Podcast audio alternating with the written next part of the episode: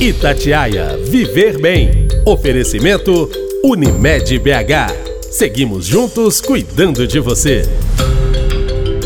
Hoje vamos falar um pouco sobre o que alguns especialistas chamam da tempestade perfeita, nesse momento ainda tão delicado, né, que atinge de certa forma cada um de nós, e as estatísticas têm revelado quanto a solidão, a rotina completamente alterada, ansiedade, tédio, angústia e o medo têm funcionado como gatilhos nesta fase ainda de isolamento social, levando muitos a aumentar o consumo de álcool. No episódio de hoje, vamos trazer a análise do médico Flávio Marinho Vieira, especialista em clínica médica, médico cooperado da Unimed BH. Doutor Flávio, muito obrigada por ter aceito o nosso convite de participar aqui no nosso Viver Bem. Eu agradeço o convite, obrigado aí ao Viver Bem pela pauta interessante, pela programação. E vamos aí conversar bastante sobre esse assunto. Então, doutor, os números se mostram preocupantes, né? Um exemplo está na pesquisa da Fiocruz, a Fundação Oswaldo Cruz, o FMG e a Unicamp, uma pesquisa que ganhou o nome inclusive de Convide, né? Porque ela que mostra aí o comportamento dos brasileiros nesta pandemia. Segundo o levantamento, 18% da população brasileira aumentou o nível de consumo de álcool, chegando a ingerir bebida alcoólica todos os dias nesta pandemia. Beber, doutor, todos os dias é sinal de alerta para a saúde da pessoa? É um sinal de alerta, apesar de ser um tema complexo, né? Porque muitas vezes alguns médicos já diziam no passado que tomar um pouquinho de bebida alcoólica, por exemplo, um vinho, isso faria bem para a saúde. É óbvio que cada paciente tem que saber o seu limite nesse assunto. Nesse tema, é, foi interessante a pesquisa, eu dei uma olhada, foram 44 mil 62 indivíduos. Ela foi calibrada aí pelo programa, né, pelo Plano Nacional de Atenção Domiciliar, e foi muito interessante que houve um aumento não só no consumo dos homens, 18,1%, mas também houve um aumento de 17,1% nas mulheres. Quer dizer, pela primeira vez numa pesquisa, as mulheres estão chegando próximo ao consumo de bebida alcoólica, isso é, num, durante a pandemia. Que igualdade outro, ruim esta, né? É, e outro dado interessante que foi meio à pandemia, realizada aí no mês entre maio, mais ou menos, e o maior percentual de consumo foi da faixa de 30 a 39 anos, com 25% de aumento do consumo de bebida alcoólica. Né? Considerando que bares fechados, sem poder beber adequadamente, quer dizer, as pessoas utilizam os seus meios, é, meios né, vão para casa, vão para casa dos amigos e aumentam o consumo de bebida. E é verdade que a dependência do álcool, doutor, atinge cerca de 10% da população brasileira, sendo esta droga a mais consumida no país e a mais associada ao adoecimento e à morte precoce? É, infelizmente, sim. Esse dado é, dá ao álcool, por ter liberdade social da utilização, quer dizer, ninguém é condenado por embriaguez, exceto nos casos de dirigir alcoolizado e os menores de 18 anos, quer dizer, as únicas não permissões para utilização sem limite do álcool são nesses dois é, tópicos que eu citei. Né? Então, ele é, um, é uma droga lícita diante da sociedade. Apesar dessa restrição, existe até um estímulo ao consumo. E a gente vê que o jovem, inclusive, ele não bebe para aquele prazer só, ele bebe às vezes muito para se embriagar para ficar bêbado mesmo e como sendo o final de um estímulo por causa da droga, né? E o álcool enfraquece o sistema imunológico das pessoas, o que acaba facilitando as infecções, o que é ainda mais risco para se contrair Covid? Sim. O álcool tem um efeito no organismo inflamatório. Ele diminui células importantes como linfócitos. Ele diminui inclusive o efeito de vacinação de qualquer vacina para aquelas pessoas que utilizam álcool. Ele reduz a proteção, a produção de anticorpos, ele diminui a funcionabilidade de alguns órgãos, como o fígado, como o sistema imune. Né? As células não conseguem se defender porque se sentem, por causa da produção de radicais livres feita pelo álcool, elas se sentem inflamadas e aí não vão dar proteção adequada ao indivíduo. Então, quem bebe ou quem é alcoólatra, né, fora da linha, bebe fora da fora linha, da linha. É, tem mais chances de ficar mais baqueado ainda com a Covid. Com certeza. Não só Covid, mas são as pessoas que pegam mais tuberculose, que pegam pneumonia, que estão mais sujeitos a infecções de urina, né, por causa da diminuição da imunidade que o álcool traz no organismo. E houve uma queda do número de consultas de dependentes do álcool em geral nesta pandemia? É, apesar da gente ter o aumento do consumo, eu atribuo a queda não ao fato do consumo do álcool, eu atribuo a queda porque as pessoas se trancaram. Então ninguém vai se juntar num grupo, né, ainda que seja um grupo especializado de combate ao alcoolismo, com o AA, ou então procurar psicólogos ou psiquiatras, ou fazer reuniões sobre o assunto, porque existe a restrição pela pandemia. Então houve uma queda, mas houve queda nas cirurgias, quedas nas consultas, então as pessoas estão trancadas com medo e não saem, mesmo necessitando de ajuda numa área tão delicada. E junto com os riscos né, para a saúde, a pandemia trouxe nesse isolamento todo, nesse trancamento que o senhor está dizendo aí, uma bela mexida com as nossas emoções, né, doutor? É um vai e vem de sentimentos, né? Em meio a medo, insegurança, incerteza, ansiedade, solidão, uma angústia, né? Uma tristeza que às vezes parece, enfim. Esse misto de sentimentos ajuda a disparar o alcoolismo no Brasil nesses tempos de pandemia e é inclusive o que muitos especialistas estão chamando de tempestade perfeita? É, o termo é interessante. Eu já ouvi esse termo anteriormente, tempestade perfeita, para a situação econômica já no país. Né? É a segunda vez que a gente utiliza o termo, porque quando fala em tempestade perfeita, é, você junta vários fatores que estão relacionados. Então as pessoas estão com mais sentimento de angústia, de solidão, de medo, né? E isso leva a um desequilíbrio hum, é, emocional emocionalmente abaladas, elas vão procurar, talvez, no, nas drogas, não só o álcool, né? Pois existem outras, uma maneira de se proteger ou de tentar é, se iludir com relação à situação. Nós temos situação de pais, de famílias com problemas econômicos. Nós temos a situação da restrição domiciliar, quer dizer, o convívio não era tão alto assim, né, ficando todos os membros dentro de casa. Isso gera um estresse se as pessoas não souberem trabalhar.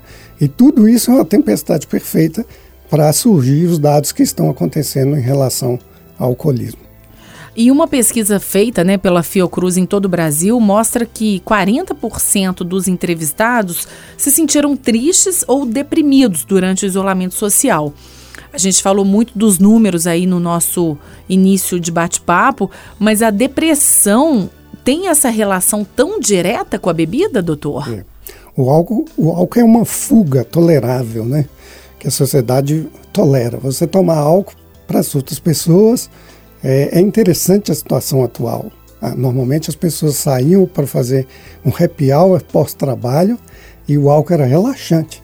Ah, vamos beber ali uma ali para relaxar, para chegar em casa e tal. Né? Hoje inverteu. A pessoa usa, não conhece ou desconhece que o álcool é uma droga que deprime o álcool, ele tem, o álcool tem um fator deprimente.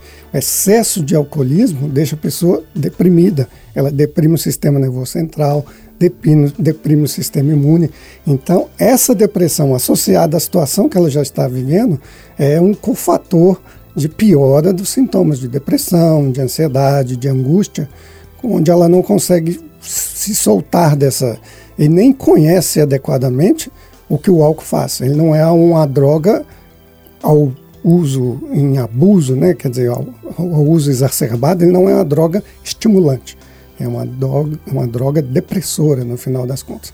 A gente vê isso, né? A pessoa, depois de um estado de embriaguez, ela começa a chorar, vai para um canto, e aí se sente ruim, existe um, um, uma culpa de ter feito, né, de não saber, por causa da amnésia provocada, o que, que ela fez, né, às vezes cometendo até acidentes ou então atrapalhando outras pessoas.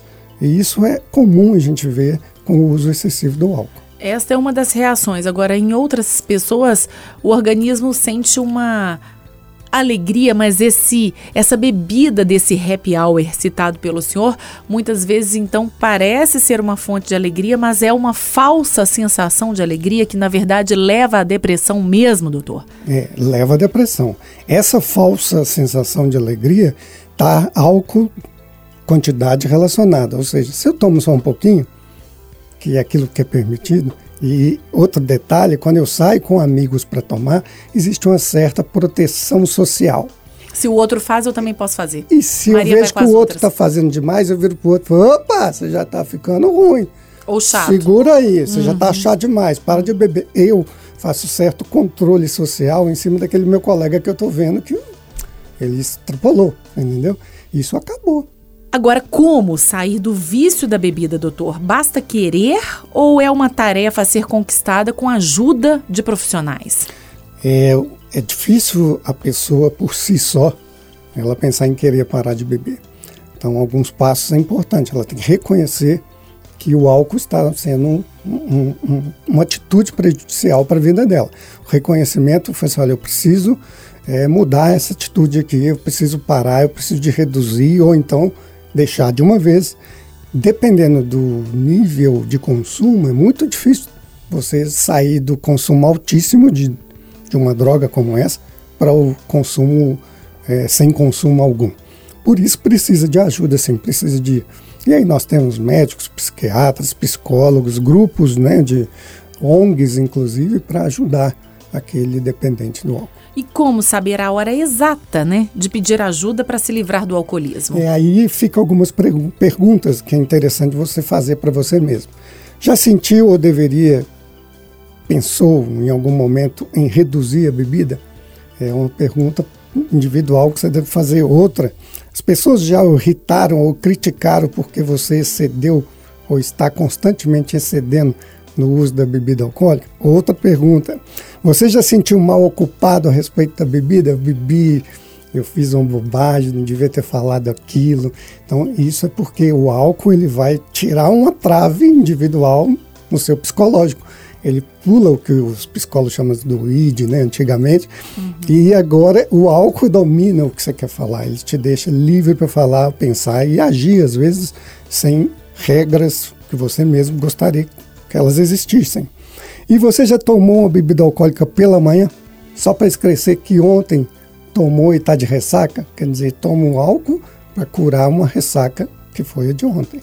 Né? Então, aquelas pessoas que já pensam em beber ou vão beber a partir das 9, 10 horas da manhã, mesmo que seja no final de semana, elas devem procurar ajuda. É preocupante. Preocupante principalmente trocar o café da manhã Sim. ou ao acordar já pensar logo já na bebida para evitar primeira, a ressaca. É, é. Agora, é, o alcoolismo tem cura, doutor? Ou para sempre, né, a pessoa que bebe em excesso será alcoólatra?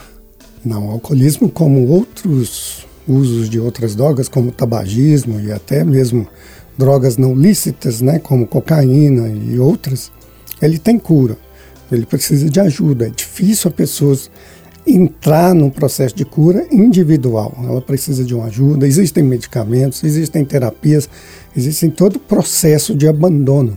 Você pode escolher duas linhas que eu vou citar rapidamente. Você deixe de tomar quantidade e vai reduzindo todo dia, ou esparça os dias que utilizava. São linhas que os grupos ou os profissionais de saúde podem ajudar a quem está tentando ficar livre do álcool a chegar até o final de que, olha, eu já tenho sete dias sem beber. Álcool, como toda droga, ele tem a questão da recaída. Então é muito comum, né? Você, ah, vou prometer que, que não vou beber nunca mais. Então cuidado só com as promessas individuais, porque é uma droga. Então você está sob efeito e vai sofrer dependência quando não estiver utilizando né, o álcool também. E assim como as promessas, e voltando até um pouco nos sinais que o senhor indicou para a gente, para a pessoa saber se tem ou não um sinal de alerta. Por exemplo, se eu sou convidada a uma festa de criança, que geralmente não tem bebida alcoólica, uhum. em via de regra, né? Pelo menos não deveria ter. Ah, não, não vou não. Por quê? Não, porque não tem bebida alcoólica. Esse é um sinal de alerta Esse quando é um a pessoa só aceita só convites aceita... sociais se tiver bebida alcoólica Com no certeza. evento? Exatamente. É um sinal de alerta em que a pessoa escolhe, inclusive, o evento pelo fato de existir ou não bebida alcoólica. Né? É um atrativo, inclusive, por exemplo, a gente vê os estádios antes da pandemia com a restrição de bebida alcoólica. Quer dizer, o pessoal bebia antes para casa eu passava aqui perto de um estádio aqui por perto e eu ficava impressionado, os bares lotados quem estava ganhando dinheiro com a bebida era quem estava vendendo fora do estádio, porque lá dentro não podia. Então a turma enchia a cara antes e já entrava. Ou seja, quem bebe né? mesmo em excesso, quem é alcoólatra, sempre vai dar um jeito, né, vai doutor? Dar um jeito de beber. E a... aqui também fica a regra, assim, é proibido beber? Não. É proibido você ter o desequilíbrio no uso do, do, do álcool. Porque ah, nós estamos combatendo o uso do álcool. Você deve ter cuidado para utilizar o álcool com maneira adequada, de uma maneira sábia, que você tem um controle, você se conhece. Eu sei que se eu passar desse tanto aqui, eu já estou estourando o meu limite. Eu conheço pessoas que, por exemplo, têm um limite que eu jamais alcançaria. Beber seis cervejas e ainda achar que, né, seis garrafas ou latinhas, ainda achar que está sob controle, é um limite perigoso. E a pessoa achar que está sob controle é, pode ser porque o organismo já está se acostumando com aquilo pode e ser. aí mora o perigo também? Porque o álcool, como outras né, drogas, ele é cada vez mais estimulante. Se eu uso um pouquinho de cocaína, depois eu quero usar mais. Se eu uso o cigarro, depois eu vou aumentando o consumo. Porque como ele excita no começo, mas depois traz um fator depressivo, ele vai sempre exigir do usuário que o consumo aumente. Um perigo porque a pessoa acha, eu não fico bêbado tomando seis latinhas, então eu tô tranquilão, mas não. Aí é que tá o alerta porque já o, o, dano já está instalado. Já. E a, prova a probabilidade dele aumentar esse consumo é grande. Agora, doutor, parece que a bebida puxa também a dependência para o cigarro ou é uma impressão errada que eu tenho? Para quem Não. já é forte candidato, entendeu? A ter vícios, doutor. Tem mesmo essa relação, bebida Tem. e cigarro? Inclusive, quando abordamos os pacientes, por exemplo, no consultório, a gente sempre deve perguntar, né? O médico, durante a realização daquele exame, da anamnese, vai perguntar: olha, você faz consumo de bebida alcoólica? E às vezes responde assim: eu só bebo quando eu fumo. Olha. Não entendi. Quer dizer, você uhum. fuma quanto? Ah, não, eu fumo todos os dias. Agora eu continuei sem entender mais ainda. Quer dizer, tá fumando e bebendo todos os dias. Então, a relação e, entre o cigarro e, a, e, e, o álcool é muito grande. Então é quase um casamento. Quase um casamento. E as pessoas não falam assim, vou sair para fumar. É, falam, vou sair para beber. E lá fumam também. Exatamente, entendi. Agora, além do álcool, né, que é essa droga tida como a mais permissiva no Brasil, quais são as outras drogas que mais aumentaram o consumo também nesta pandemia, doutor Flávio? O, tabagismo também, houve aumento do tabagismo, houve aumento do consumo de drogas como cocaína também, mas aí como não apareceu tanto na sociedade, a gente sabe que houve de 10 a 12% de aumento de drogas, de drogas entre a população brasileira. Mas eu queria aqui citar uma coisa. Eu nunca vi tanta gente usando remédio para dormir e antidepressivo, que são drogas que são prescritas por nós médicos, mas que estão assustadoramente ganhando de qualquer um desses. Então, os antidepressivos eles estão sendo prescritos por causa do momento da turbulência, as pessoas com medo, deprimidas, estão usando antidepressivos muito mais do que a história já, já mostrou ir para trás. E junto com esse aumento dos antidepressivos, a gente pode inferir que gente que nunca bebeu pode estar tá bebendo para poder dormir melhor também. Com certeza. Né? E usando remédio para dormir também, né? ansiolítico e, ou medicamentos que induzem o sono. Agora, enquanto a OMS, né, doutor, orientava governos e empresas a reduzir a venda de álcool, aqui no Brasil parece que aconteceu exatamente o contrário nessa verdade, pandemia? Verdade. Inclusive, eh, a gente for olhar, durante a pandemia nós tivemos várias, várias shows de lives de artistas, né? E que eram patrocinados por grandes cervejarias, grandes produtores de, né, de, de bebida alcoólica. Então, assim, não existe uma restrição adequada aqui no Brasil. Né? apesar da OMS fazer essa força lá fora e alguns países conseguir, nós, somos, nós estamos entre os sete mais consumidores de bebida alcoólica no mundo. E nessa nossa reta final, podemos indicar alguns caminhos de ajuda, a exemplo do AA, né, a entidade dos alcoólicos anônimos. Sim, é um caminho a ser é, procurado. Hoje está com a dificuldade de não poder ter reuniões e tudo mais, mas se você não encontrar um grupo de AA, você pode procurar ajuda individual com psicólogo, com psiquiatras e até com clínicos para te orientar e por exemplo, as pessoas não têm noção do que é uma dose. Né? Ah, eu tomo uma dose de bebida. E aí, uma dose de bebida significa 14 gramas de álcool. É muita coisa? É pouca coisa. É pouca. Uma lata de cerveja tem mais que 14 gramas. A 5% ela tem 17 gramas. Uma lata de cerveja. Então, assim, qual que é permitido para mulheres beber? Duas doses. E homem? Três doses. Vai depender Por que muito da pessoa. homem mais, doutor? Porque o metabolismo, e pela massa muscular, inclusive, do homem, ele consegue consumir. O álcool não deixa de ser uma fonte de energia, ele não consegue consumir aquilo ali com mais facilidade. Mesmo assim, a dose de 14 gramas seria uma dose de uísque de 40 ml ou 150 ml de um copo de vinho.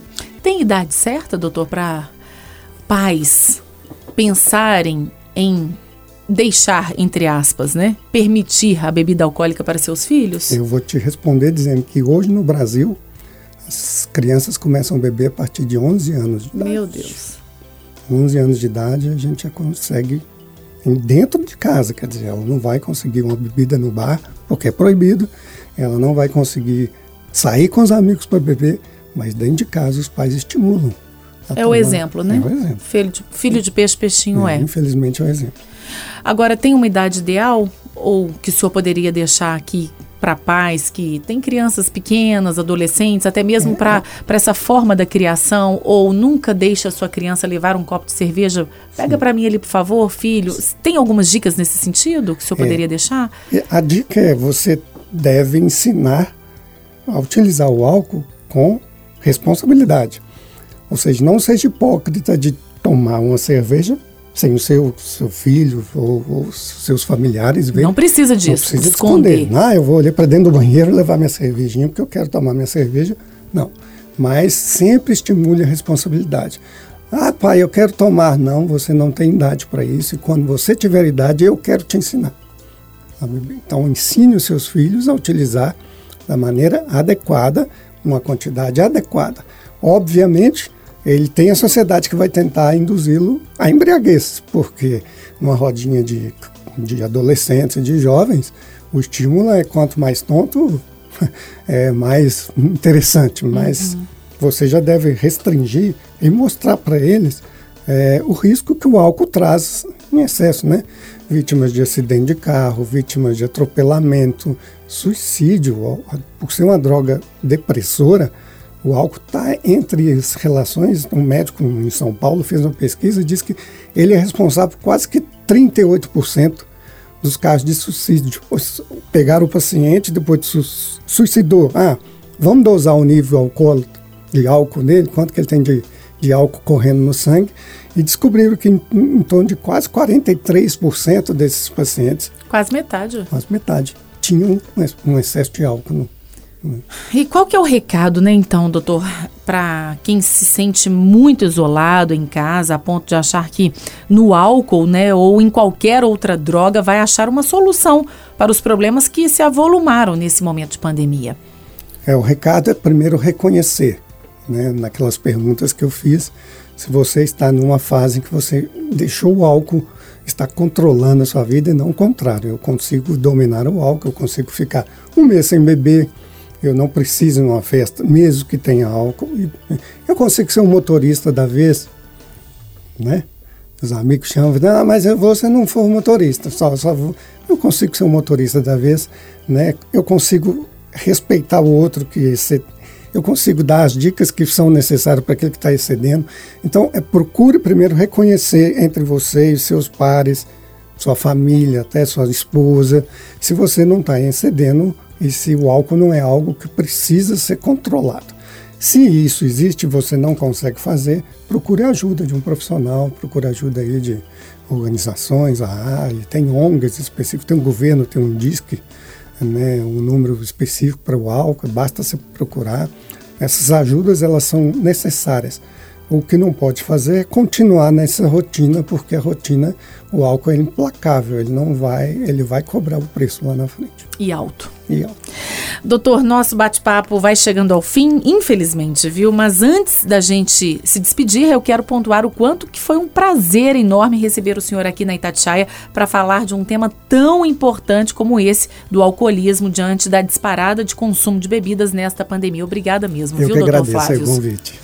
Então é isso, galera. Ouvimos aqui hoje no nosso podcast Viver Bem as super dicas do médico Flávio Marinho Vieira, especialista em clínica médica, cooperado da Unimed BH, especialmente neste momento, né, tão próximo ao Dia Mundial de Combate ao Alcoolismo. O dia é 18 de fevereiro, mas esse é um tema, sobretudo, para a gente se preocupar dia a dia, tá bom, gente? Então é isso. Obrigada a todos pela companhia, confiança de sempre. E até a próxima, galera. Até semana que vem, gente. Itatiaia Viver Bem. Oferecimento Unimed BH. Seguimos juntos cuidando de você.